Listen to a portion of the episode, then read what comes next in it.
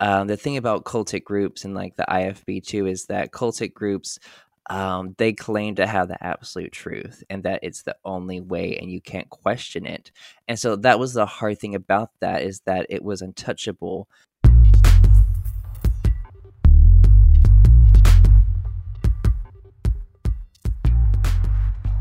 Hello, cult hackers. I'm Celine, a media graduate with a personal interest in cults. And I'm Stephen, organisational psychologist, also with an interest in cults and high control groups, and a former member.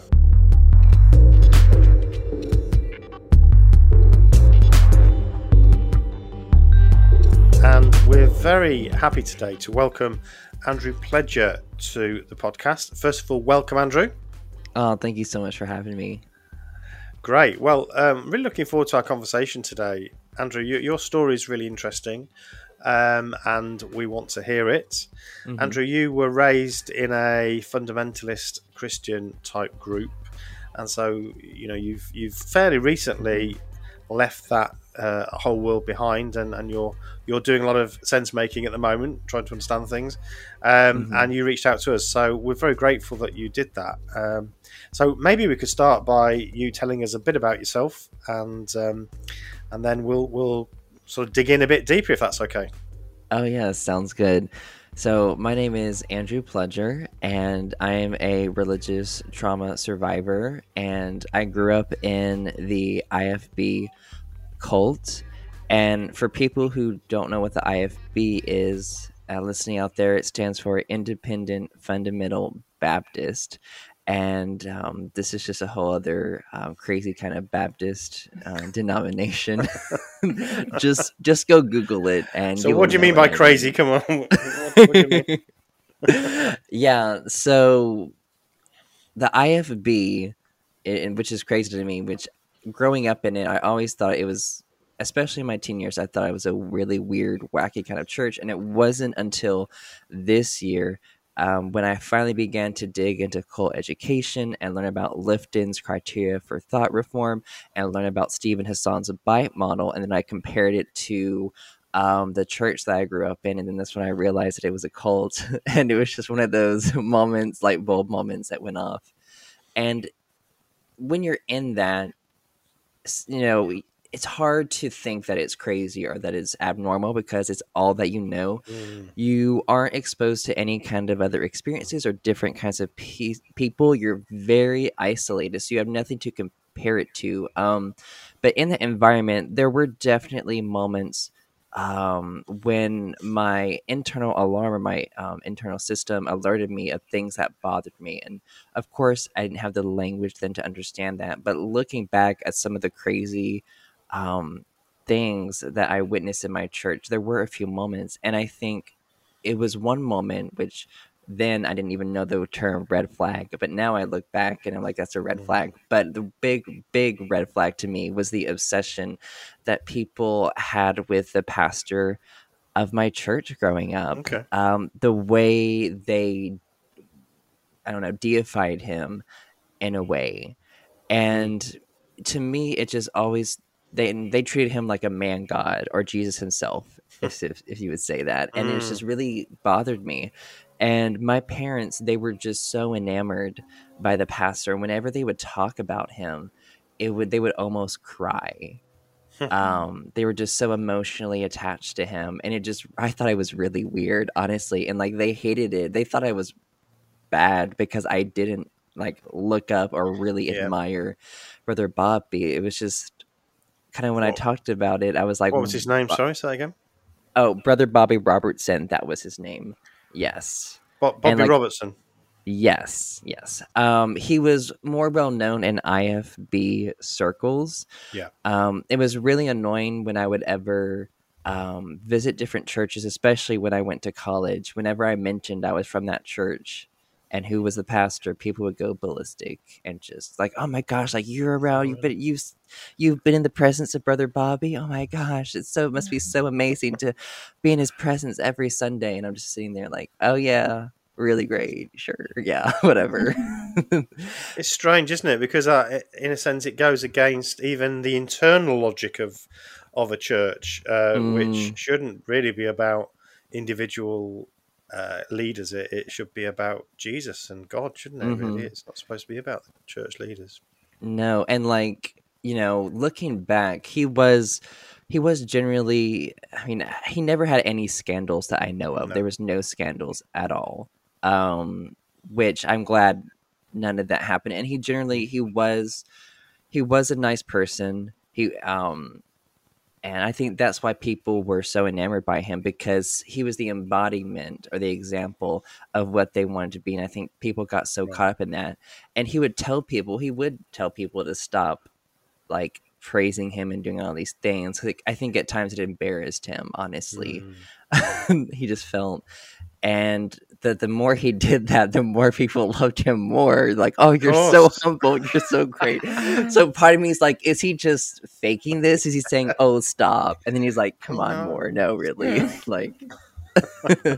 so part of me is like, is he sincere or is he Yeah. not, or is this a way to make people be obsessed with him um, more? Um, but I think the one major th- um, incident that I remember is when a church member in my church prayed in the pulpit. I think there was at some kind of like this yearly church service we had where we would literally just talk about the history of our church and how much it had grown and the different buildings and all this stuff. And we'd t- it would be a, surrounded a lot around Brother Bobby and the work that he's done. And he was there for like 60 plus years. Um, and that's one another reason to why people looked up to him so much because he stayed at that. He, I mean, he he literally died, um, and then he was done. Like he was at the church until he died in 2018. That was when he passed away. Right. Um, but there was a church member in the pulpit, and they were praying to Jesus, and they were like, "Dear Jesus, help us to be more like Brother Bobby." And as I'm like sitting there, I'm like, "Oh my gosh, did I just hear that?" Like, like you were saying earlier, you know, it's not supposed to be about um, an, a leader or an individual in the church that we're worshiping, really. Mm. And so when this church member prayed that, like that red flag or that feeling went off of me, and I looked around and no one was looking up or questioning. People were like shaking their heads, like yes. Like I'm like, oh my gosh, like this is. I didn't have the language then, but looking No. back, I'm like, that's really culty, um, or cultic. Ugh. Absolutely. And so that was one of the big moments when I realized how crazy the church was. And I was having a conversation yesterday um, with Tia Levings, who she's really great about posting fundamentalist content um, online. And so it was funny because when I talked to her, there was something about my church that I just kind of forgot about, and then I remembered it. And I'm like, huh, that's kind of ratchet. Like, what is that? Um, but my church, we had what it was called A and B Sunday school. And so it was interesting because I was talking to Tia about how it was um, it was basically segregation um, in the church, but tried to be labeled as if it wasn't. Because when I was when I look back, I'm like, huh, I'm like, so A Sunday school was really all the white kids, and really? B Sunday school was just all the Hispanics and the people of color. Oh, when I look back on it, and I was like, Mm. because it was interesting because they would say, "Oh yeah, we have A Sunday school and A." Um, I mean, for people who aren't familiar, the IFB Church is known for having a bus ministry and bringing in kids on buses. Mm. Um, and so B stood for bus and A stood for auto. So the kids that were brought to the church by their parents who um, were in better and richer in homes or communities, they brought Yeah. their kids to church. And the church brought buses out to really the poorer parts of the community Right. to prey on the poor, really, uh, honestly. and it's just looking back, I'm like, oh my gosh, like we we spent all this time bringing thousands of kids to church to have them sit down for an hour. And we get them like um, crackers and tell them that they're going to hell, and then we'd send them back to their homes. Nice. Yeah. yeah. Mm. nice day out for everybody. Yeah. Yes. Co- come on, join our happy little throng. Um, you're going to hell. See you next week. Mm. but it Oh, was damn. interesting because looking back, because um, a lot of the people who came on the buses were Hispanics and people of color. Hmm. And I remember talking to Tia yesterday. I was like, I remember as a kid being so scared of the bus kids and people of color because we were always so separated and they were always like the other. And it was Yeah. interesting too because my church we had a Spanish church. Um, it was like Gospel Light Spanish church or something. And then just Gospel Light the regular church, which is with the regular church was for white people. Um, and the interesting thing about it was that the Spanish church, um, they just explained it away by saying, "Oh, there's a language barrier, so they needed their own church." Um, but the church never had its own autonomy. The Spanish church never did. It was always controlled um, by the white church. And the Spanish people never knew that until their pastor um, sadly passed away much earlier than expected. And they, they decided to hire a new pastor. And then the white church was like, no, they're like, you can't do that. Like, we're going to give, we're going to find mm. the pastor for you. You don't get to make those decisions. Really so it was mm. things like that, looking back about how um, segregated it really was and how obsessed people were with the pastor and just the IFB is known for a lot of its extreme rules too. Very strict about gender roles. Um, women always had to have long hair. Thankfully, it didn't go to the point where women couldn't cut their hair. right. I know there are some people who their church like women can't cut their hair. Thankfully, women were allowed to.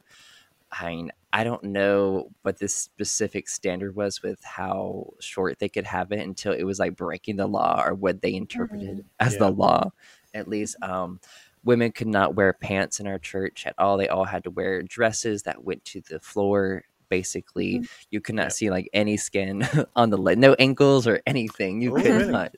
Really?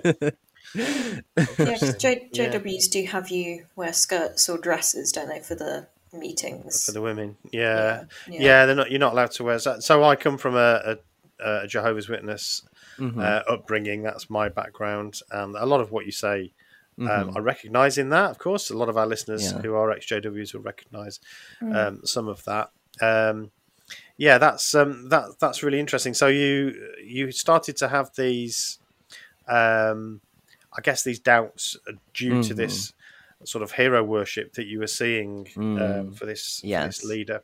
Mm-hmm. So what what uh, what else started to affect you? Because I know at some point, looking at your story, you've got an interesting website mm-hmm. that we'll put a link to uh, in, yeah. in, the show notes, and you talk a little bit about your story in there.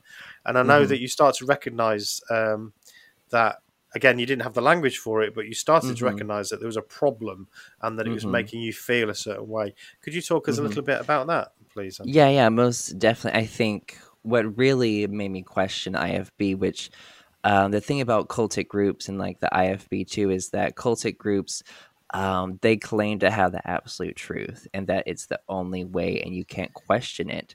And so that was the hard thing about that is that it was untouchable.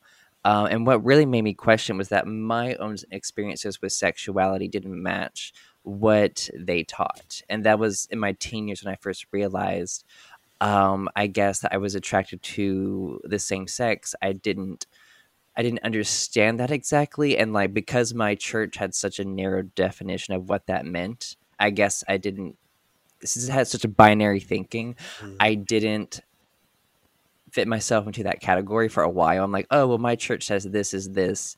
So oh my church says that these people are predators and all these things. So I don't fit into that category. Uh, because they had such that um, they really demonized LGBTQ plus people mm. and um, and you know cults are known a lot for making people outside a group like the other or mm-hmm. evil like even growing up like different christian denominations who didn't do things the way we were were demonized and seen as works of satan like contemporary music for example that was so satanic apparently mm. um, but it was just that the experience of my own sexuality just didn't match what they were teaching and you know it caused a lot of internalized homophobia and like inner conflict.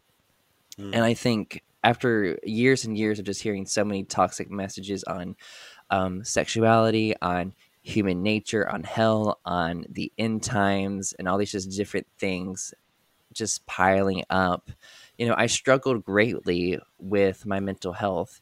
And that is another thing that didn't match what they told me about mental health. I was always taught mental health was a spiritual issue. It's like demons attacking you, it's spiritual warfare. All you need to do is just read your Bible and pray, and you're all good. And so, once I did what the IFB cult told me, it didn't work for me.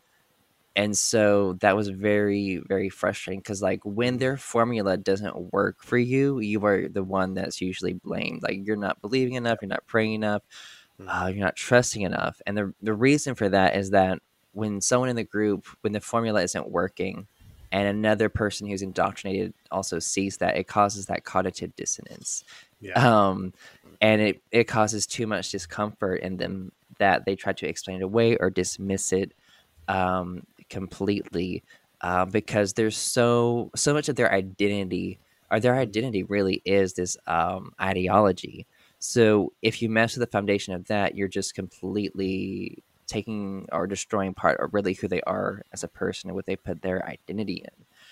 And so for me i really had to i really suffered in silence for a long time um, not knowing really how to deal with it because my parents they weren't helpful at all uh, because they were heavily heavily indoctrinated and like you know i was homeschooled um, my entire life for the purpose of being indoctrinated um, into fundamentalist Christianity. And both of my parents, they graduated from Hyles Anderson College, which is a big fundamentalist college in the 80s. My dad, he was a pastor for several years in the IFB um, until he left it uh, because there was just, he was very unhappy being in the ministry.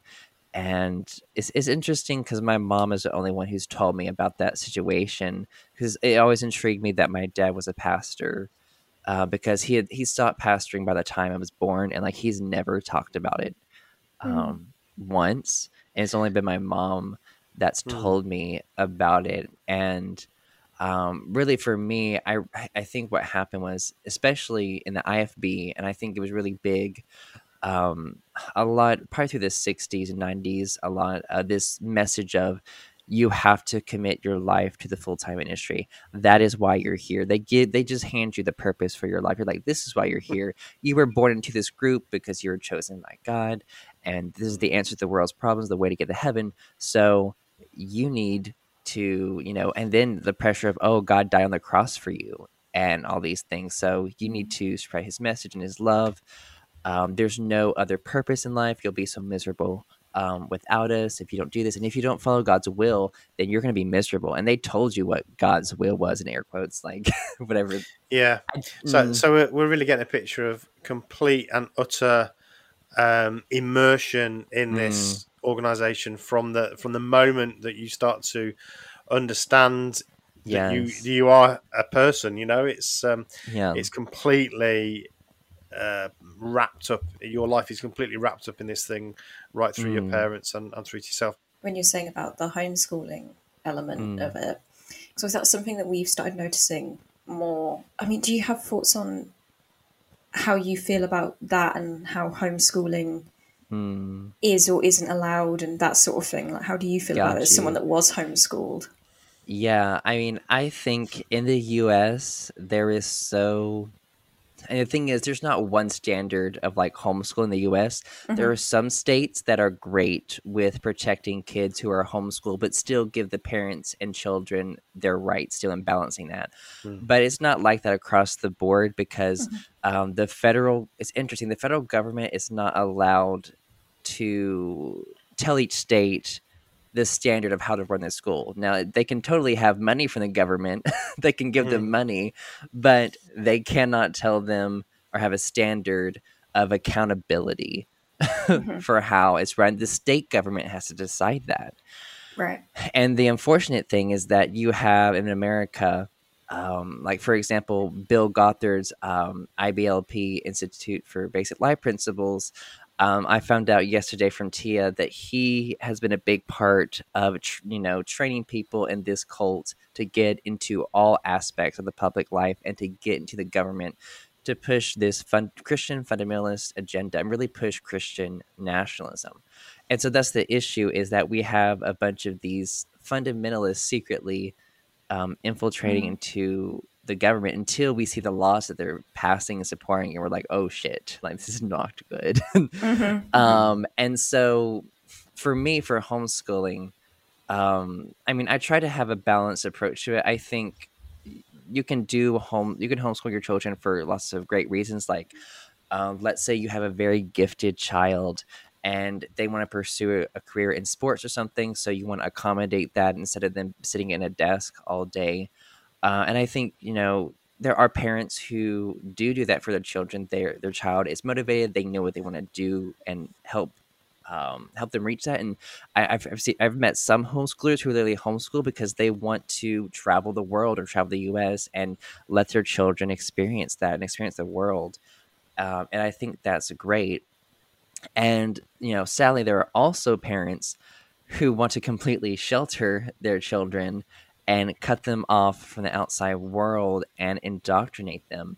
Mm-hmm. And you know, t- to me, I think that homeschooling for the purpose of indoctrination is child abuse. Um, it most definitely is because you're denying um, your child a good education. Um, mm-hmm. Because indoctrination um, is about making people accept beliefs without critically thinking. You're giving them information. You're like, you have to accept this. You cannot think about it. This is truth. Mm. And you know that's like the opposite of education that's not education i think that's um, that's yeah. so true um, i think back to my my childhood and um, i i went to a state school mm-hmm. Um, and i think between that and star trek um, mm-hmm. i think those are the two things that saved me to be honest um, because mm, they gave me wow a different way of looking at the world and indeed the galaxy mm. um, that yeah. helped me to think that actually there was a different way of thinking about things. Mm. But if you're mm. homeschooled, um, that's completely cut mm. off to you, mm. isn't it? You, yeah, you're not going to be learning about evolution or about uh, comparative religions or about no. Political mm systems even and just, so on. It's, it's even just the basic, like, as in, like, stuff that is transferable. So it's not mm, just mm. here's what other religions exist or have do you know about political systems. It's it's okay, we're going to take a text and I want you to analyze it. Mm-hmm. Like the mm-hmm. word analyze, does anyone sit you down and say, analyze this biblical text, or does someone read it to you and tell you what you think about it? Um, yeah, so, you that's know, how it was. Mm-hmm. Yeah. So, you know, and this is what we think. So, but whereas, you know, you're encouraged to have original thoughts and ideas when you read, mm-hmm. you know, as we probably all were, were made to at some point, you know, read of Mice and Men if you went to um, like the schools in England that's been churning those books out for ages. But, you know, they were like, yeah, what do you think? Like, let's come up with some metaphor. Like, what does mm. this metaphor mean? Can you, and can yeah. you work it out? Like that mm-hmm. stuff is a skill and you need to practice mm. it, right?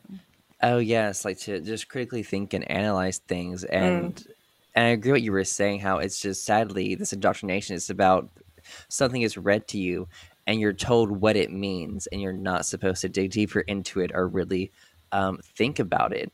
Mm-hmm. And um, they're really like, I guess you would say this is a term they'll use. Like they were training us to be soldiers for Christ. I guess you would right. say, which is really cringy. I think, mm-hmm. but it sounds terrible. But um, the point of it was um, to continue the religion through the family generation after generation mm. um, to continue and you know thankfully my parents never pressured me to be in the ministry in which i'm so glad because that can happen mm. in a lot of these cultic situations but i think because of my parents personal experience in the ministry mm. and how bad of an experience that was and the realizations they had to come to about um, having this attitude of everyone has to be in the ministry that was something i think they thankfully critically began to think about where they're like well if mm-hmm. everyone is in the ministry well then how can people pay tithe or how can there be church members if we all just go and be in the ministry so just mm-hmm. clarify what what that term means for us andrew because um, as an ex-jw yeah. that means something slightly different i think to us so um, oh got what you does, what does in the ministry mean yeah, got you. So being in the ministry is committing your life full time to okay. spreading the, the gospel, uh, which for people listening, like the gospel in the Baptist church, um, it's like the plan of salvation um, through Jesus Christ of how to get to heaven. And growing up, they called it like the ABC prayer. It was like admit you're a sinner, um, believe that Jesus died on the cross for you, confess your sins, ask for forgiveness, and once you do those steps and you believe it, then you have a ticket uh, to heaven. And so mm-hmm. then after that, once you get an air quote saved, um, that's really the pressure begins of like, oh my gosh, you're in, you know, you're in God's family now, and so God has a big plan for you, and oh my gosh, like He wants you to spread His word around the world. So, for what they mean by being in the ministry is they want you to be a pastor in a church, and the thing is, though, for women, this just meant to stay at home, Mm. Cook, clean, um, be be nice, submissive, quiet, and help your husband in any ways you can. And that's that's what it sadly meant for women to really submit them, themselves to that kind of um, life. Um, and it was interesting because growing up, every once in a while, there were um, a few very shameful sermons about pressuring people to commit their lives to the full time ministry. And I think those kinds of sermons were the only ones that really bothered my parents and the ones that they never agreed with because they usually never they never questioned the church or mm-hmm. anything they did but it wasn't until it was sermons like that that they they would like after church my parents would sit us down and they're like we don't agree with anything they said in that pulpit tonight. Your dad and i have had experience um, in the ministry and we just don't think it's for everyone. Everyone has a different role. We all can't be the same kind of people. Like we all need to do different things and um, it's interesting because there there was or there is some kind of scripture in the Bible talking about like the parts of the body and how it all has different functions, but you're all one, and that's how they kind of try to um, explain that. And I don't know. I mean, I, Yeah. I don't think they ever explained why people were like that or why they did that. Um, but they just said, "Don't worry about it. Don't feel that pressure um, to commit your life to that." Uh, that's really interesting. Um, just um, going back to this uh, setting up or being a pastor. So um, again, this is a culture that uh, I don't really know very much about in terms of what what that means for people. So um, is that is that um, an individual, uh, as you say, a male, um, setting up their own church? Is that is that basically what they're expected to do if they're in the ministry? I mean, yeah, to be in the ministry or either set up a church or be an, an evangelist. Okay. Um, those are the two expected Right. options of that. And like, um, since you know the IFB, it's independent, so that means there's no bigger organization over these churches holding them accountable for anything. So these churches, they're all by themselves. The only way they relate to each other is just their ideology um, and that's about it. And these churches can run their churches however um, they want. I mean, they could they could hire people without background checks. Um, period, which is really freaky. Which a lot of which my church did a lot. It's like which you know healthy churches do background checks for people who are going to work with children, and Mm. that was something that did not happen in my church growing up. And even Yeah. looking back, there were some adults. I'm like, I don't know if that person should have had a Sunday school class or been around children. They just they didn't seem safe.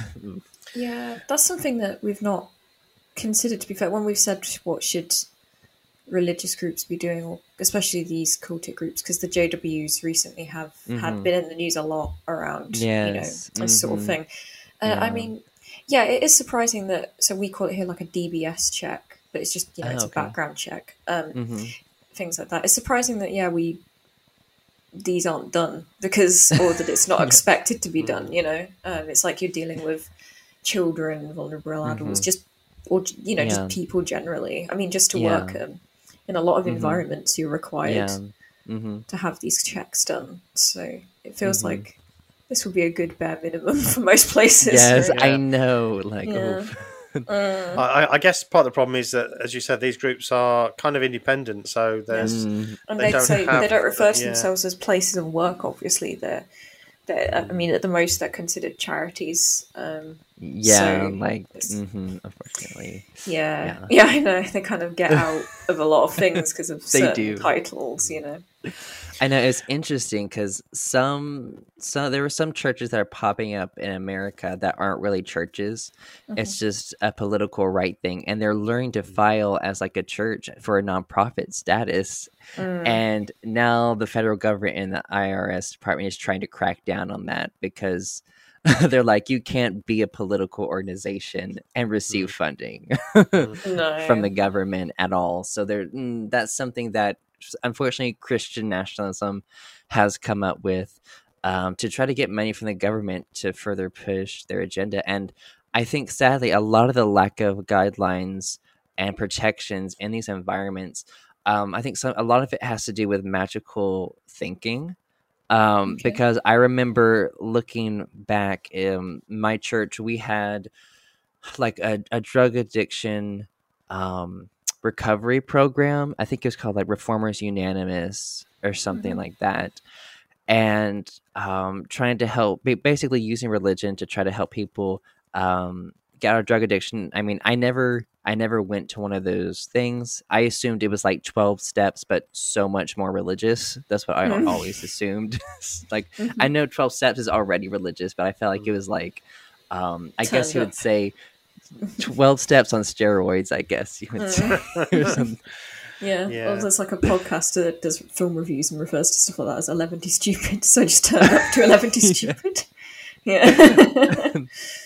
and um, what concerned us was that there would be people from this program who would make a proclamation of faith, Mhm. and then they would automatically be allowed to help out in the church and be around children, different people. And it's like, um, you know, I never want to judge people, but we do want to be careful. I think someone who's struggling um, with drug addiction and violence the last week and this week, they've claimed to be saved and changed, and now we're like, no, we need people need to prove themselves.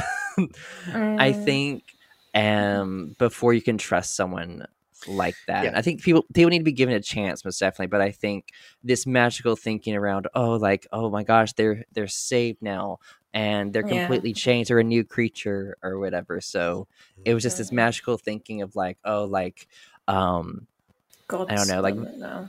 yeah, oof, like Bible nothing can its touch us now. Yes, yeah, that's really interesting. Um, okay, so I, I I could talk about this stuff um, all evening because I'm fascinated by it. I think particularly around from a, a I suppose a, a British perspective, the the whole Christian nationalism thing. Mm, Uh, we we have our own problems over here, but um, that's one that we don't really have so much. I don't think. mhm. Um, but it's kind of frightening. I, I feel looking Mm. at it from the other side of the pond. Um, yes, um, I, I, you know, how far we go down that particular rabbit hole, I, I don't know. But um, we, we've spoken to other guests about this thing called Dominion theology and um, mm.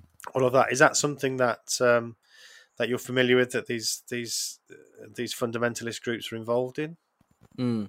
Yeah, it was interesting because um, I really learned about Dominion theology when I left the cults, and a lot of these places they don't they don't label a lot of things for what it actually is when they tell you. But Dominion theology, um, it really was taught in the church that I grew up in. I just didn't realize that's what it was called. Mm. Um, but even in my teen years, examples of this um, would be, for example, um, my uncle who was a preacher. I was at his IFB church um, one week, and he was talking about how um, the world would, or the U.S. would be such a better place if we could just get all the fundamentalist Christians in every single role Mm. and it would just be so much better. I remember sitting there and I'm like, oh my gosh, like this idea of just fundamentalists wanting to dominate and control um, the government, like to them, they believe is what God wants them uh, Yep. to do. And I remember my my church's reaction to Trump when he got into office. Um, it was like you know, it was it was interesting whenever elections happened if a democrat won satan was winning if a republican won god was winning that's just that's how um, they divided it up that binary us versus Mhm. them thinking um, that is so common in cults. So yeah the democrats were evil baby killers and the republicans were like good righteous Mhm. people wanting heroes saving the day saving people from evil or whatever. Mm. um, so it had that extreme thinking, and like Trump um, was a good guy basically, and any criticism that was made of Trump was an attack um, from Satan or um, and anything he did was just dismissed. And like I've heard arguments of like, oh well, in the Bible, God used bad people to do good things, so Yeah. it doesn't matter. Like you're like, Ugh. Mm. Yeah, I, it's like I the rec- ends. Yeah, I, I recognise that right. argumentation, but um, it, it, it's quite a complex question. But he seems so entirely um, and the antithesis of, of everything that Jesus was. Let's say. Um, yes. But you mhm. know, I- he I does mean, I- pictures with a Bible, so Well, It's yeah. Um, yes. does the right it- poses. it's all it's all very odd. Um, but I, I suppose I really want to, if we can, get into your story a bit more, um, Andrew. Mm-hmm. You've had your doubts. You start to realise that um, actually there's something wrong here. Mhm. Um, and can you tell us a little bit about the leaving process? So how how do you Mm. end up here talking to yes. us two on a podcast? What was the real process behind all of that? Mm, yeah, I mean, I was, you know, I grew up in it my whole life, and I was so heavily indoctrinated. Um, removing myself um, from that environment, it, it took several years. Um, I left in January of this year, 2022. Um, and you know. Yeah, thank you. I, I, and you know, I made the decision to leave the IFB at 17 years old, but I didn't get a chance. till I was 22. Mm. Um, so Wow. several years later, it took me to finally um, get away. But how that really started was um, first those red flags that I talked about earlier in the church, and then you know dealing with my sexuality, dealing with mental health. You know, my experience is not matching um, what they were experiencing, and I think um, at that point, at least, I had realized the damage that was done to me emotionally um, from toxic teachings in the church. Now, at that time, when I realized this around 16 and 17, I didn't have, I didn't know the term religious trauma yet. Um, I hadn't even heard the term spiritual abuse at all. I'm just like, this messed me up. That's that's Yeah. the only way I knew how to think about it. And I think it wasn't until about then I bought a book on spiritual abuse, and it really talked about the signs of toxic spirituality and toxic um, environments. And I saw a lot of those signs in my church. And that's when around 17, I was like, oh my gosh, like this place, like I, I knew internally was toxic, but now I have this evidence and guidelines and criteria to put it against to really prove to myself that yes, this is toxic and um, this this is why. And about that, I think it was around 17 when I began. I think it was at that time I had tried to deconvert, but it was too too difficult for me Mm. because I was still so emotionally uh, dependent on the group. Because what what cults do is they completely um, remove your own identity and they give you your own. So if you leave the group, you don't know who you are at all Mm. um, because your identity is so reliant and so dependent on them. And so I think really the first big step I took to like questioning and starting to get away was I bought this book. I forgot what it was called, but it was something about the dangers of fundamentalism. Okay. And because I started questioning just fundamentalism in general and the approach to it. And it was interesting because it was it was a book on fundamentalism as a whole. It wasn't as an ideology, not on a specific religion.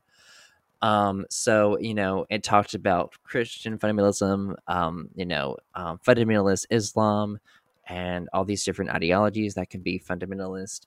And it talked about it as like an approach to just a set of beliefs, not just a specific um, set of beliefs or religion. Um, and so that was something that I guess surprised me because I guess I had always associated fundamentalism with just Christianity because that's Mm. the way I knew it and I'd not known anything outside of that. So I'm like, okay, like this is just an approach to a belief system or a worldview.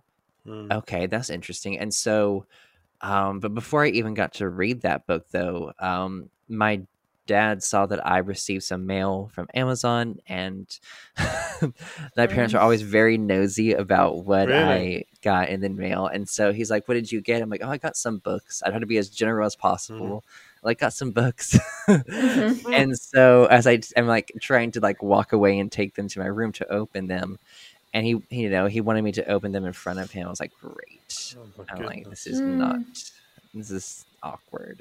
And, and Mm. so I, while I was opening them, I just decided to tell him what the books were. Yeah. Because like he's gonna find out in a few seconds, anyways. Anyways, once Yeah. he saw it was on fundamentalism, he automatically assumed it was about Christianity, which it wasn't.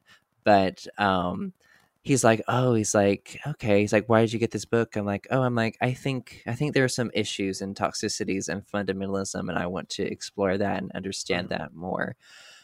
And he got very, very defensive. Um, because he, I'm sure he was Mm. experiencing his own cognitive dissonance Yes. and his own attack on his own belief system. And there was a Mm. lot of looking back, I see there was a lot of projection um, Mm. that happened from him um, because he told me he's like, "Oh well, I don't want you to lose your faith. I don't want you to read that." But what he was really meaning is, I don't want to doubt. I don't want you to ask me questions about this. I don't Mhm. want to think critically about this or question. Like, no, let's just go with the Mhm. flow. And Mhm. um, and I told him I was like, if your belief system is right, then you shouldn't have to worry about this book at all. Great point. Great point there. Absolutely. And so, and he didn't really, what he said to that, he's like, oh, he's like, well, this person is an atheist, so they can't even accurately um, read scripture because they don't have the Holy Spirit. No, anyone outside our group, they can interpret it. And that's another cultic sign of like, Absolutely. Mhm. oof, of like, you know, you um, demonize anyone outside the group. anything. Yeah. Yes, hmm most definitely. And so, um, it was interesting how they would always say that only believers could interpret scripture correctly, but believers couldn't even agree on an interpretation anyways. So, so it's like a lot of like contradictions and issues with Mm. that. Yeah. Um, but he took the book away from me, and I was really, really pissed off about it because I spent money on it, and um, you know, and I was 17 years old at the time, and I Mhm. was like, oh my gosh, like you know, like it was just frustrating because I was so thirsty for a different perspective or different knowledge, Mhm. and like you know, he's really terrible at hiding things. So once he was like gone for work, I went through the house and I found it, Mhm. and I put it under under my bed and like I didn't open it for a few weeks because his own reaction really did worry me myself Mm. because um I was worried I, I like cracking the foundations of fundamentalism because like I said I was so emotionally dependent on it Mhm. and so if you get rid of that foundation um what do you have and, and Yeah, it's really- frightening, isn't it? It frightening. is. I, I Mm. remember that. Um, I was older No. than, than you when, when I went through that process myself, but Mhm. it was frightening. Mm, Yeah. Yes, yeah, most definitely. And so it wasn't until I read that book um, that I think I, I- I read it over and over again for a few weeks, and it was just a lot to take in. It was just it made my brain like physically hurt, if that makes sense. My mind physically hurt. Yeah. Um, it's just you know because you know you are you know you are wired you Mm. know there are neural pathways that are built as you're indoctrinated to believe these things and when you Mm. interrupt that and you break those connections it does cause that psychological discomfort really and it, it will take a toll um, to undo the hold that it has on you so for me just finding out fundamentalism was toxic and why it was harmful um, was just enough. It was just really um, eye opening for me, and to me, um, um, really looking, I guess, from perspective of, I guess, a more humanitarian perspective and a, a perspective of equality. Because once I started digging into the dangers of it, um, for example, um, in fundamentalism, violent violence is justified a lot of the times, or most of the time, really. Um, which that did bother me as I got older. There was a lot of violence in the Old Testament.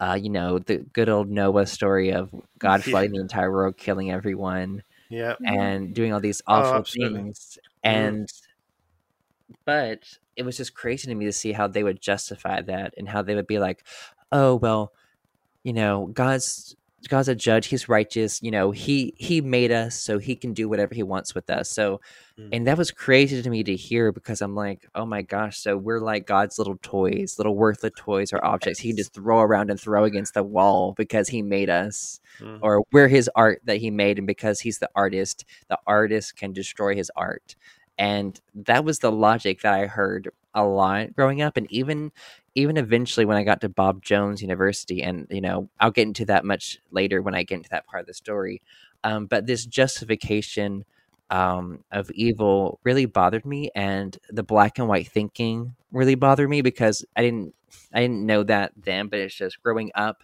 it always bothered bothered me how people were othered or demonized. Mm-hmm. This us versus them mindset that really bothered me. And this claim of just absolute truth and just doing um ignoring people's boundaries to spread it and not considering other people at all that really i guess you would say putting doctrine over the person which that is a criteria for thought reform in lifton's model of the doctrine over the person. The doctrine matters more than anything else no matter what. And when you have that kind of system where the ideology and its beliefs matter and you can do anything to push it then you can do just about anything honestly and that's really really scary and that's when i began to realize um, how dangerous this mindset was but of course i could not say anything to about this to my parents and i guess really it's when i began to realize that my parents were really um, radical christians. Yeah just going back to your, your point there about um, the violence and the justification mm. for it um, uh, in in the Bible, particularly the um, the Hebrew Scriptures, the Old Testament. Mm, um, yeah. I, I, think what what that demonstrates is that is the logic that is dangerous. Is that yeah. um, essentially because God created us and God is the um, the only arbiter mm. of morality, then yeah. it doesn't really matter what we think. Whatever God says is moral is moral. Um, and if you then with with like charismatic leaders exactly like that. that's exactly my next uh, yeah. sentence that's brilliant but say, yeah, yeah. they determine what that is because it has mm. to be mm. interpreted therefore you've then got the you're at the mercy of a leader who essentially you know mm. is interpreting what god's will is and that's mm. where it gets i think really dangerous Mm, yes, yes, most definitely. And it's just it's interesting because it seemed like God was allowed to break his own laws and rules mm. a lot of the time, and it's like it's like oh, it's okay. It's it just didn't make any sense, and um, it's very common in cults for there to be a lot of like um, I guess you would say thought terminating cliches of oh like yeah. you can't question that or oh no we'll only know that in the afterlife or you're not allowed to think that there's just a lot of yeah. um, shutting shutting down of critical thinking yeah. and questioning absolutely my still favorite one was from another guest which was the chariots on the move which was just like when there's when chariots like, on the move yeah, like when they, as Jude would call it, like new light. So when like they oh. change their interpretation, and if they would question oh. it and be like, "But didn't we say this? And this means this, and if that was that, and then they'll be like, "Oh, the chariot's on the move," and that's just code for leave it yeah. alone. Oh. In other words, you you, you know uh, that that was yesterday's doctrine. Today's, um, today's doctrine is this other thing because yeah. chariots on the move. Don't the move. question it. Just yeah. get on with it. But you're right. This is riddled. Uh, Christianity itself is riddled with these mm. thought terminating cliches, and yes. you know, in, in all fairness, a lot of a lot of um, belief systems are. You know, so mm. it's it's yeah. Uh, yeah, it's just a way of of not having to deal with those difficult questions mm-hmm. that you're you're yeah. raising in your head, isn't it? Yeah. Mm-hmm.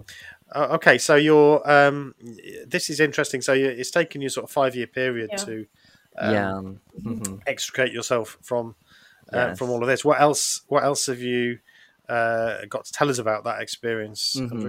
Yeah, so I would say, you know, when I was 17, that was when I got my first job, and that was my first experience in the outside world, wow.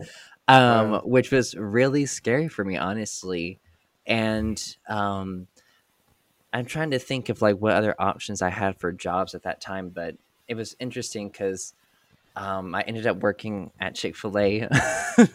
I looked at uh, it. our British listeners won't ne- necessarily know what. Um, oh, got is, so you. It's like a fast food chain, right? Yeah, it is a it's a fast food mm-hmm. chain in the U.S.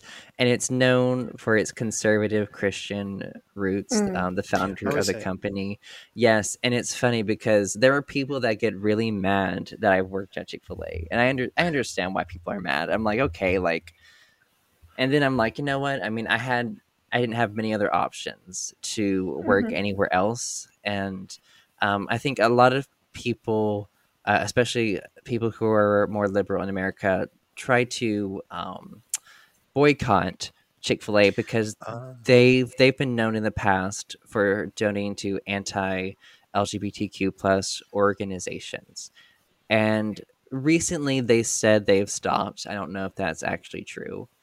Um, if they're still doing it secretly or not, or if they are still doing some. Um, so I mean, I know. I mean, the, you can just you can see the cognitive dissonance of someone gay working at Chick Fil A. Like that is just I wouldn't have known that, so that's really interesting. I, I wouldn't Yeah. have known idea. And what I found interesting about that was how you cite that as actually a really useful experience for you, something Mhm. that really Yeah. helped you. So, Mhm. um, putting aside for a moment any dubious um, political and uh, sort of Yes. religious uh, uh, uh, practices, um, it actually was really helpful for you it because was you were helpful. suddenly able to, to ha- see this world outside. Most definitely. And like my parents, they they imagined Chick Fil A as like a Christian environment where super conservative Christians would work, and they would have the same exact beliefs or similar beliefs at least as my parents. And it was interesting because it wasn't like that at all, which is really nice. People had this idea. Um, and of course, there were Christians there, but a lot of them were very, very progressive, very open minded, um, very loving and accepting, which is just not common in the IFB. So it was a Mhm. type of Christianity that I had never really um, seen, I guess you would say. And it was interesting because um, even though like I was, I was like, I guess you would say I was on the fence. I was still indoctrinated, but still trying to leave, just on the fence about things in the middle. And it was interesting to see the different um, way people or way different Christians believed, uh, which is interesting to me. How people would interpret the Bible differently Mm. about certain doctrines, like a, around um, being LGBTQ plus or different things. And of course, like we weren't really allowed to talk a, about religion on the clock, which I, I like that. I like that they didn't want us to do that because that would have happened. It's about the sandwiches, um, Andrew. Never mind that religious stuff. We've got to sell these uh, Yes. sandwiches. If you're enjoying the podcast, you can support it by becoming a patron. You can support the podcast for just £1 or $1.50 and receive a variety of Patreon benefits as a thank you. Don't forget to share the podcast, follow, like, subscribe, and rate the podcast on the podcast app you're using. A review is particularly helpful as it gets us recognised by new listeners. And finally, if you'd like to reach out to us and tell us about some cult hacking you've been involved in, or you just want to say hi, you can do so by going to culthackers.com and using the contact form. We love hearing from our cult hackers. Thank you for listening, and now back to the podcast. Yeah but it, it was interesting to um, be around that and i just i felt it was the first environment i guess where i felt really um around people i felt connected to and i felt safe with and i could be authentic and like it helped me um develop a lot of life skills that i didn't really Mhm. get to develop while being isolated and stuck at home which i think was a big reason why chick-fil-a was so good for me um, was just developing really social skills that i needed. Like it was really bad. My social skills were so bad when i started working there. It was really really sad and i'm like i have to because for me i knew i had to develop life skills or i could never get away.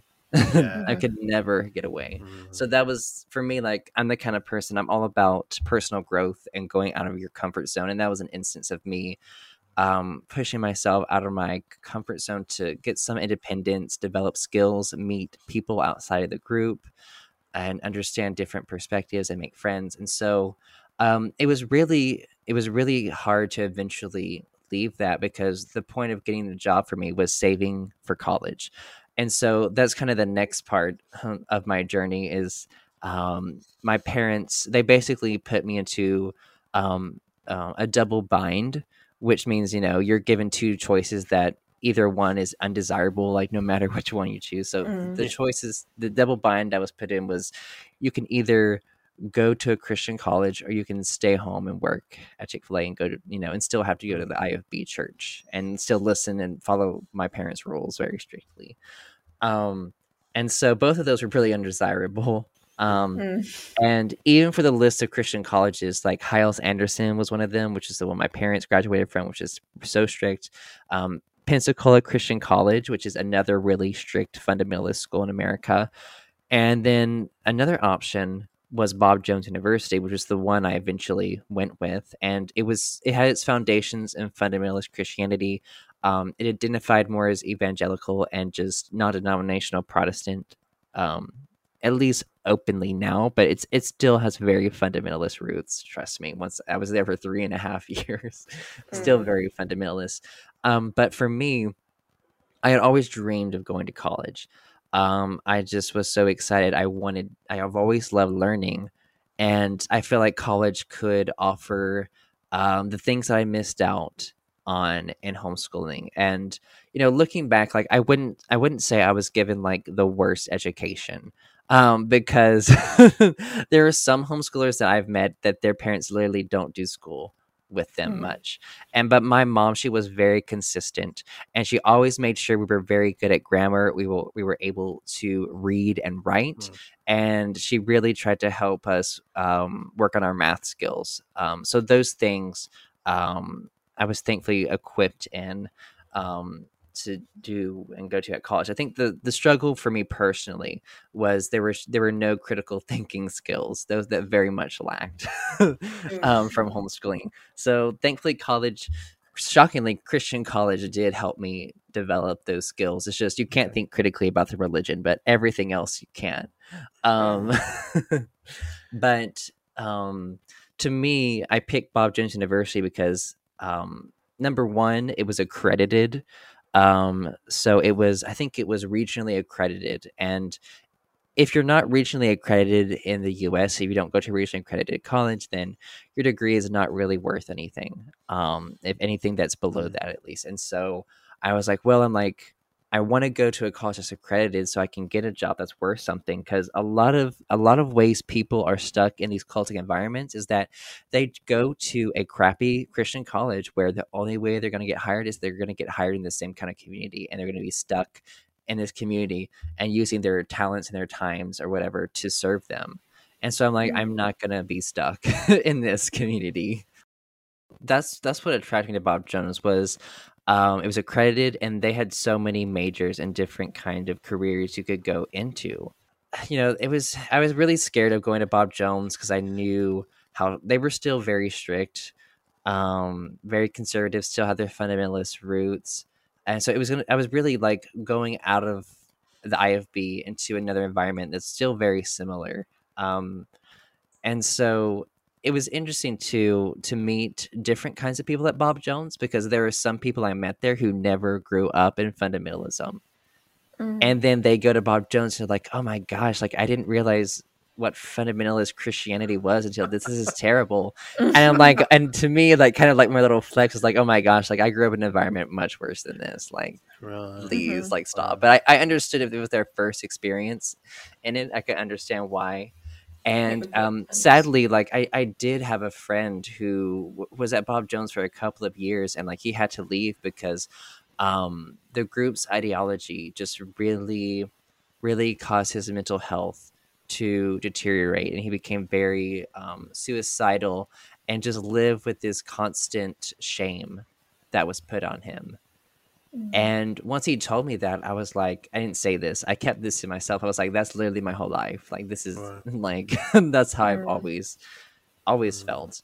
And so, you know, growing up my teen years, like like I said earlier, I always struggled um, with my mental health, more specifically depression. You know, mm-hmm. I've had four major depressive episodes already. Um, and really, that was just religious trauma not being processed or dealt with mm-hmm. until I finally um, in my college years um, began to continue to question more because I think another thing for me um, was that I was always such a people pleaser and I was always such a rule follower. Um, um, my trauma responses were like the fawn response and the freeze. Those were common for me. So like the fawn is like people mm-hmm. pleasing. You will deny all of your needs and please everyone you can to be accepted into a group. But eventually you'll be just you'll be so drained and exhausted from doing that, uh, from giving yourself mm-hmm. endlessly to other people. But um, it was the first semester at Bob Jones that it was just it was oh my gosh i tried to follow every single rule that they had and for example um, they they kept us really busy with different religious activities. So, for example, we had we had chapel four days a week, and chapel um, for Bob Jones was a short little worship service, and then we would say um, the Bob Jones Creed in unison, which was a very very cult like moment. Chanting. So yes, like basically chanting. Yeah, okay. and it's it, the creed was just the doctrines, the foundational doctrines that related that everyone had to agree to to go to the school anyway. So we would all it was a moment of indoctrination of mm. just saying these doctrinal things of Christianity in this monotone voice in unison. Mm. And it took like two minutes to say, and then we would sit down, and then we would have to listen to um, a sermon for like probably like 20 minutes and then leave. And we had that four days a week. Um, and it lasted around 30 to 40 minutes those times. Um, mm. So, and then another thing we had to do was we, we were required to go to discipleship groups and that was several times a week and it was mm-hmm. just usually it was a few dorm rooms on your floor and you had to meet at like 10:30 at night in a specific dorm room and you had a leader and it was basically another instance of indoctrination where y'all would review what was said in chapel basically and talk about it and how you can apply it to your own life or mm-hmm. how can you be a better christian or whatever or do you need to read your bible more it's just making sure people are in line and are conforming really. Mm-hmm. And another thing we were required to do was it was society. And they try to make it sound really fun, but society was basically chapel, but run by students and in smaller groups. That's all that it was. Um, yeah. It was the same thing that very different. yeah, I mean, it was. Um, we we had to sing worship songs. We had prayer. There was a little sermon, and the only thing different was mm. that there was a little game they might play for like ten minutes. You could do. Oh, go on, and, tell us about the game. um, so it was interesting. Um, there would be a person. I forgot what role they would, but we would um, elect some person that would just do games every week. Mm. Um, so, for example, um, there was one game called Alligator, I think. Okay. And it was just basically like wrestling on all fours. Had to be on all oh, wow. I didn't expect that. Yeah, that was that was something. We just went yeah. to the pub you know. Just yeah, drink it up. Yeah. yeah. Well, we're allowed as well. To be fair, in England at eighteen, yes. so we all get to uni at eighteen. Yeah, so. mm-hmm, that's funny. And like some weeks of games, it was like a trivia game, um, or, or it was interesting. In America, there's this popular game called Ninja, and mm-hmm. it's where you just get in a circle.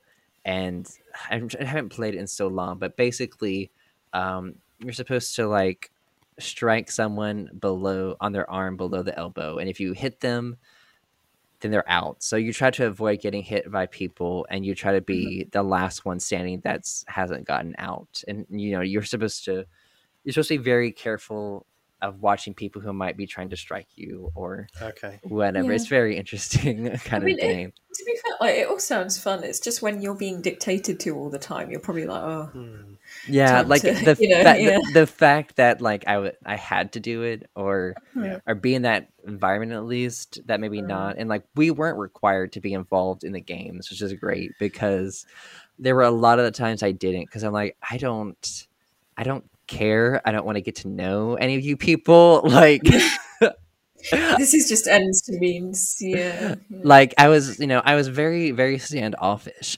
in my society and like you know i never fit anywhere into that environment. Mm-hmm.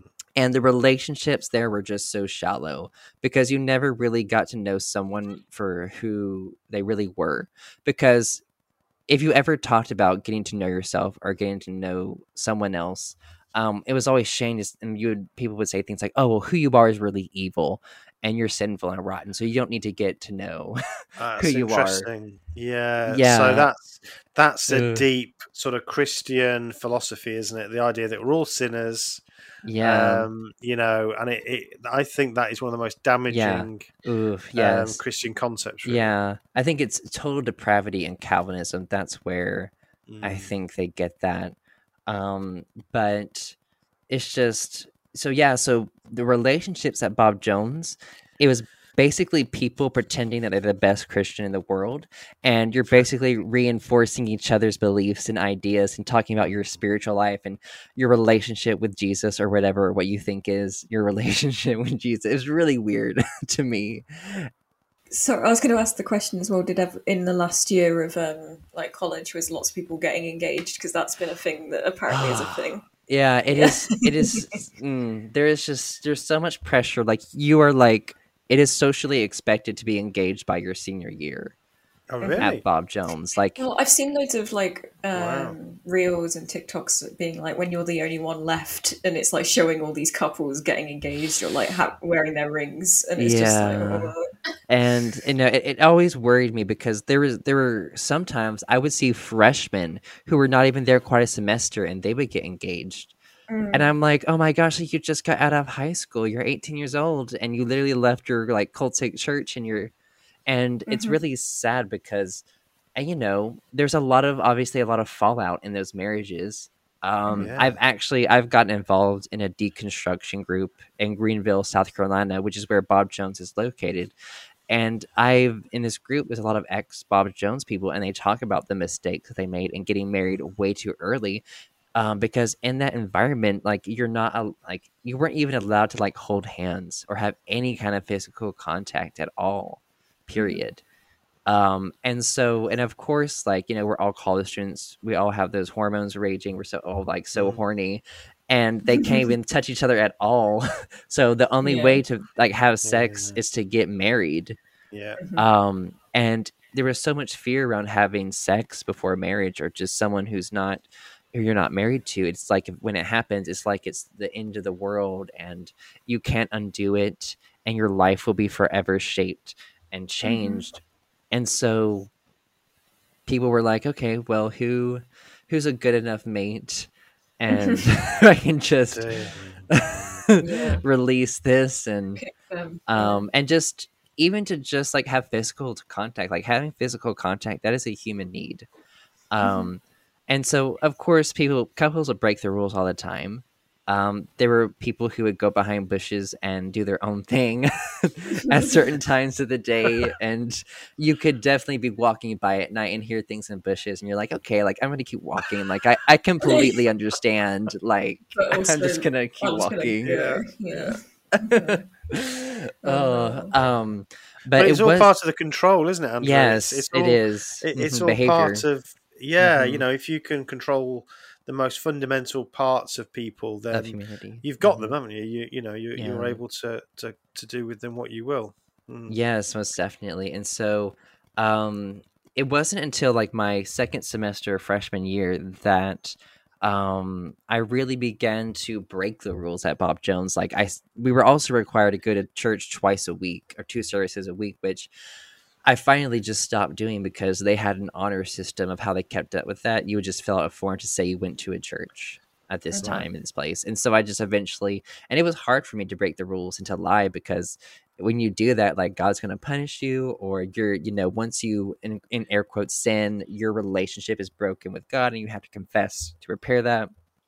And so I was just so miserable and um I kind of took a break from church and because like I gen I actually just needed to rest and church was not Mm. rest at all for me. And Yeah. so just skipping church and going to a park for the day and not having um people screaming and yelling at you telling you you're an awful wicked sinner you're deserving of it's just nice it's nice to not be emotionally psychologically and spiritually abused it's nice to have a break Yeah, from I, that I can I can understand that. Yeah, it's nice I mean we laugh, don't we? Because it's part of the defense mechanism. I think. yes but you know I when know, you I when laugh you really too.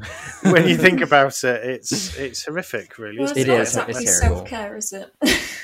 no no church is not self-care No. not that kind at least and so no. um for me though i was still struggling so much with my mental health and kind of going back just for a little bit in a second like in my teen years you know i i never received any kind of help um from my parents when i had those issues it was just read your bible and pray and they didn't know how to navigate or deal with it and you know it got really bad in my teen years where i was basically like bedridden i couldn't really eat like my body was aching it was just really really bad major um, depression and my parents actually i mean and i thought it too i actually thought that i was really dying because i just i lost 20 pounds in like two weeks um, because i couldn't eat and i was just really helpless in that moment and it caused me to really not trust my parents anymore because they did not help me in a Mm. time when i needed them the most and my dad just he was did not handle it well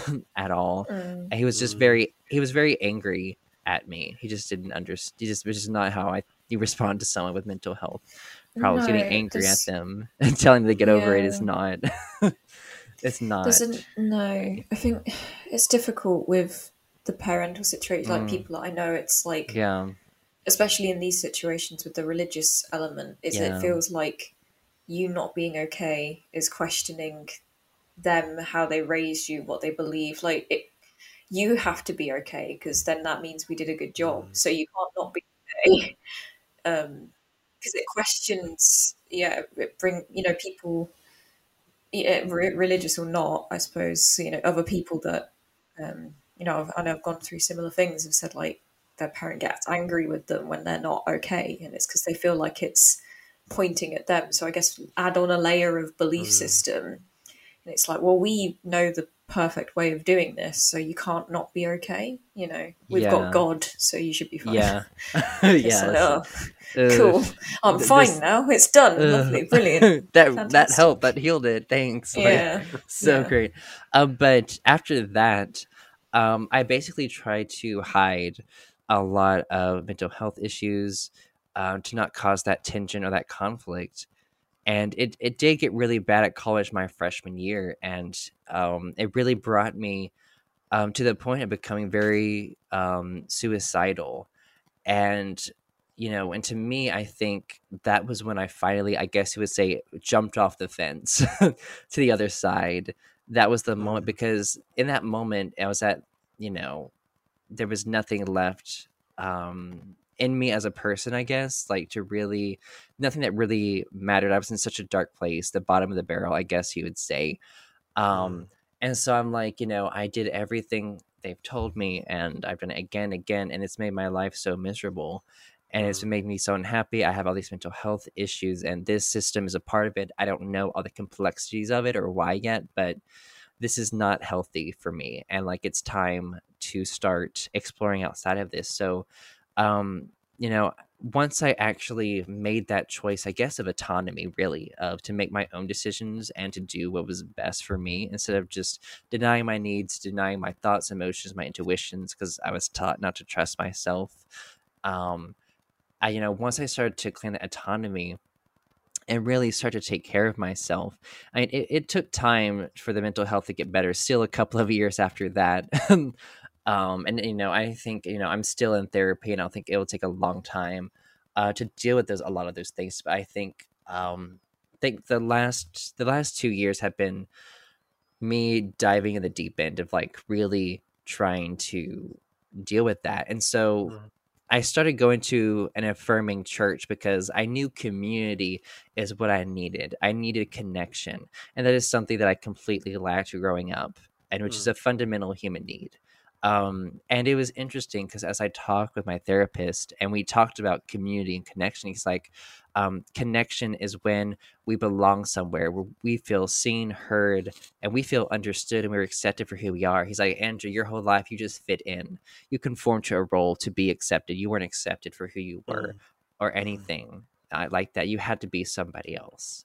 And so that was just to have that processed and really said out loud um, was quite a lot. And it was true. And I was like, oh, wow, like shit. Like, no, like these Mm. these different realizations um, in therapy. And um, thankfully, once I went to a new church, I was able to meet a wonderful family who, you know, I told them about my situation of going to Bob Jones, of how I was really unhappy and in the closet and was experiencing a lot of mental health issues um, because of that environment.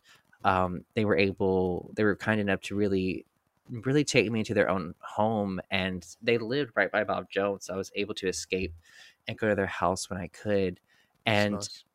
that was another thing I guess that caused so much cognitive dissonance was I was always taught that people outside of our faith were evil and Mm. would not be loving or kind. And so to experience people who did not conform to the belief system I grew up in, and they were the nicest people and kindest I had ever met, and they didn't believe anything that the group believed, I Mm. think that's when um, I realized that it wasn't true how they demonized people outside the group, and that um, there was loving people. There, there was a better place, healthier place outside of that group, and you know, and it, it was it was still tough because I was at Bob Jones from 2018 till um, the winter of 2021. So I was there for like three and a half years, and Mm. um, I was expelled. Um, my sen- my, my last semester of my senior year, I was expelled um, from Bob Jones. Oh. Yeah, yeah. So I know I was so So- close. Do, you, do you see what that as a as a sad thing, or, or were you relieved? I mean, honestly, in that moment, I was really, really happy about it. There were obviously some mixed feelings involved around that, and the complexities of it, but uh, the majority was like relief, um, Yeah. because I think th- those three and a half years I was at Bob Jones, you know, I was a, a visual arts major with a concentration in photography, and I used photography to, and art to really dig into um, my past experiences and really work through trauma. I didn't realize what I was doing when I started it, but that was really what I was doing Mm. and to, that was a way for me to process and externalize those emotions and experiences and so by the time i got around to my senior year i decided i think by the time it was my senior year i mean there were there were several things that went on that led me to that point um, which i'll quickly just go through because i know we're running out of time but um, i was discipled i decided to be discipled for um, several months um, just to kind of to me it was about deciding whether or not I wanted to stay or leave Christianity to me because I wanted to know everything I could before I took the steps to truly finally deconvert. And at that time before deconversion, that's when I really, I think it was really when I was 20 when I started to, when I found out about religious trauma. And that's when I finally realized what was going on inside my psyche and in my mind. It was religious trauma because of all of these horror, like experiences, one on top of another in the church.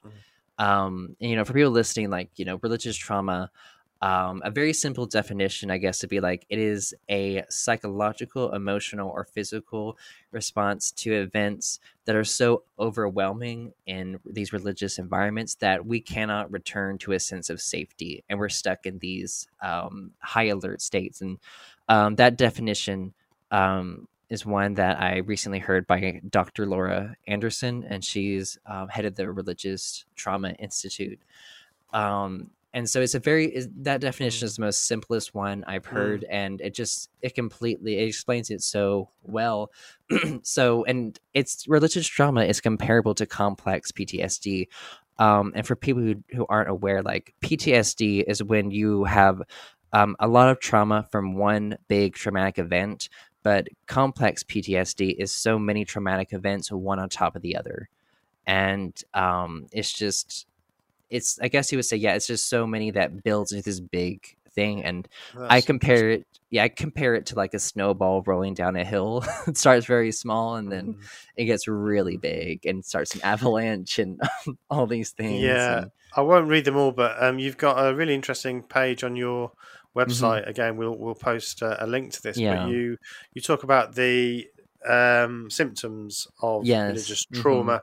Um, and yeah, I think if anybody reading these, uh, negative beliefs about others, low self esteem, Mm. struggle with emotional regulation, depression, anxiety, grief, anger, Mm. nightmares, and so on. You know, I think, um, yeah, I certainly recognise that a lot of Mm. those, if not all of them, to be honest. yeah. Um, yeah, I think it's it's something Mhm. that uh, a lot of us can identify with. Yeah, Mm, yeah, most definitely. And it wasn't until my senior, or yeah, I guess my the summer before my senior year was when I spent that summer really um, deconverting by tearing apart the core doctrines and core things I was told, like inerrancy, for example, which is really easy to tear apart, which I was really surprised by that. inerrancy. Um, just um, oh, just got you. that for us. Yeah. So growing up in fundamentalism, they really, really push that the Bible is perfect and inerrant, which means it has no errors. And so, me, I, you know, when I deconverted, I'm like, okay, religion makes a lot of claims about things we can't really prove or disprove. So, but what things can I prove or disprove? So, inerrancy, I'm like, we have the physical book here. Why are we claiming it's perfect if we've never actually tried to dig into it?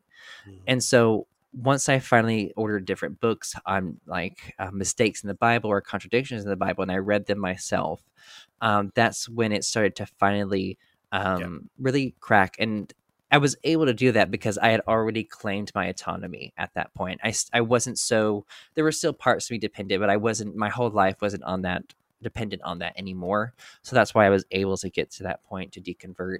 Um, and then once I learned about mythology and how stories have been retold so many times throughout so many different mythologies and religions and rehashed and kind of remade, I'm like, okay, like it, it made me see it in a different light and still appreciate it but i didn't mm. see it in the same aspect as oh this is the only way or oh this is a really cool rehash of these these really cool mythologies and these have mm. deeper meanings and lessons to them um yeah. and you know after just many months of just constantly working on just really deconverting it was really really difficult to do um, I really, really jumped into the deep end, which I don't recommend for most people to do. Um, um, but I risked at that point, once I knew it was religious trauma, I'm like, I have to like detach this belief system as much as I can to live a better life. And so it was my senior year, I decided to create a, a fine art photo series on religious trauma and to explore the different states that I lived through throughout my life, the emotional states, and how I got to the place of leaving and to emotionally and visually express that. And so um, that was a big part of me finally like starting to dig into healing that religious trauma. And like there were moments where it was really emotionally overwhelming and a lot to process. And there were times I had to take breaks and like journal and just to deal with things um, that would come up. But um, it was a project I really kept private at Bob Jones because I knew they wouldn't approve of it. Mm. Um, and so, but it was so it was such a personal thing to me that I finally decided um, in January of 2022 I put it on the internet um, for anyone and everyone to see. And really, what got me kicked out of Bob Jones was that I decided to publicly share my story of religious trauma and growing up in the IFB cults because that making that series made me really face my past, really like chronologically put my story together and understand how all these things affected me.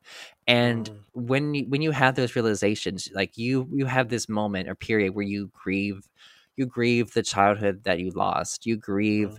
Um the all the heartache and all the pain that was so unnecessary that you went through of how your innocence was taken away um, at such a young age. There's a period where you know you were grieving that lost person, and for me, making that series was part of that grieving it. And so, um, I think to removing a lot of the shame that I felt that was put on me in the group, publicly telling my story um, was really vital to removing a lot of that shame and how I decided to, sh- I, you know, I shared my story through my art series, and I wanted to promote it to people who would really relate to it. So I reached out um, to the author um, Joshua Harris, and in America, he's really well known for his book "I Kissed Dating Goodbye." Um, that book greatly shaped purity culture, and it has caused a lot of harm in mm-hmm. people's lives and relationships. And um, but it was interesting because he in 2018 or 2019 he like basically disowned his book apologized oh, for it and is like this has caused so much and like he wrote this book when he was 21 right. talking about love and relationships at 21 years old i just yeah. that's all you need to know there mm. um and he's like i'm so sorry like i've gotten so much feedback for how much harm it's caused people and wow. he announced that he deconverted from christianity and that he left. And that just totally shook the evangelical and fundamentalist community because sure. they greatly looked up to him. They totally like bought onto his purity culture and they it totally like encompassed like a lot of that in those spaces um, his ideas of purity culture. And so to have him publicly denounce the religion and leave um, people were angry. And he apologized for a lot of the harm that he caused. But to me, mm-hmm. when that happened, I looked up to that so much I'm like, oh my gosh, this guy was willing to admit that he was wrong. He was willing to like hold himself accountable. Like that is something I had never seen growing up. I never seen mm. anyone admit that, oh, I'm so sorry I did this. I really harmed. These actions uh, were not okay. So to see mm. someone do that, it, it's just to me, I just it was it took a lot of character, I think, to do that. And so eventually he went online and began to kind of get into the deconstruction space and he started um, an IG TV show or live show where he interviewed different people from evangelical or evangelical or fundamentalist or religious spaces and to hear their stories. And so I reached out to him and I was like, hey, like, I'm about to release a photo series on religious trauma. I'm a photographer who is mm-hmm. trying to work through religious trauma. I would love to come on your show and talk about it. And like that was that was greatly, greatly out of my comfort zone um, mm-hmm. to come out so publicly um, like it. But um, you know, if I had to do it over again, I still would. And it was um, a great moment of growth for me because it, it forced me to be excommunicated um, from the group. Um, I mean, so, first of all, Andrew, I just want to say what a brave thing to do, what a fantastic thing to do. Mm, thank you. Um, that that's amazing. And the other part of me, you know, how how can an institution of learning then expel you on the basis of you just saying how you feel. Mm. Yeah, it was interesting because I was expelled two weeks after that interview was released. And I was just suddenly brought into like my dorm supervisor just randomly came to my room and told me I had to meet him in his office. Like there was no warning, no email or anything. Mm. I was like, oh wow, okay. So once I met with some staff from Bob Jones, they said because I didn't claim to be a Christian anymore. I couldn't be at their university. it's outrageous. That, it was quite quite a ridiculous reason. Um, mm. and I was I was surprised that they didn't kick me out because of my sexuality. Because in that video, um, that was my first time to officially come out and say, "Hey, like you know, I'm queer. I experienced so much religious trauma because of these toxic teachings and how it mm. affected mm. um, the view of myself and my connection with my sexuality, and it's caused so much trauma." Um, and I was I was surprised they didn't say they didn't keep me out for that reason. Mm-hmm. But they've they're technically there are Christian schools in America. They're allowed to discriminate based on sexual orientation and gender. Um, because they have a Title IX exemption, which in the U.S. a Title IX protects um, discrimination based on your gender and sexual orientation, but religious schools get an exemption from that, which means it, they, it doesn't apply to mm. them if they don't want it to, and they can still get federal funding. And mm. Right now, a lot of activists are trying to stop that. Of how you know, mm. if you're mm. going to discriminate, do it with your own money, but you cannot do that with the government's money. But so that sounds completely fair, doesn't it? Yeah, yeah, that's. Um... So at this point, it became obvious to us all that we still had loads to talk to Andrew about. So Andrew very kindly agreed to come back and do part two. And you can hear part two. It's being released on the 20th of November. So, as of listening to this, if you're listening on the day of release, it's tomorrow. You can listen to part two. So, check that out part two of Andrew Pledger's interview. Cult Hackers is an Evil Sheep production.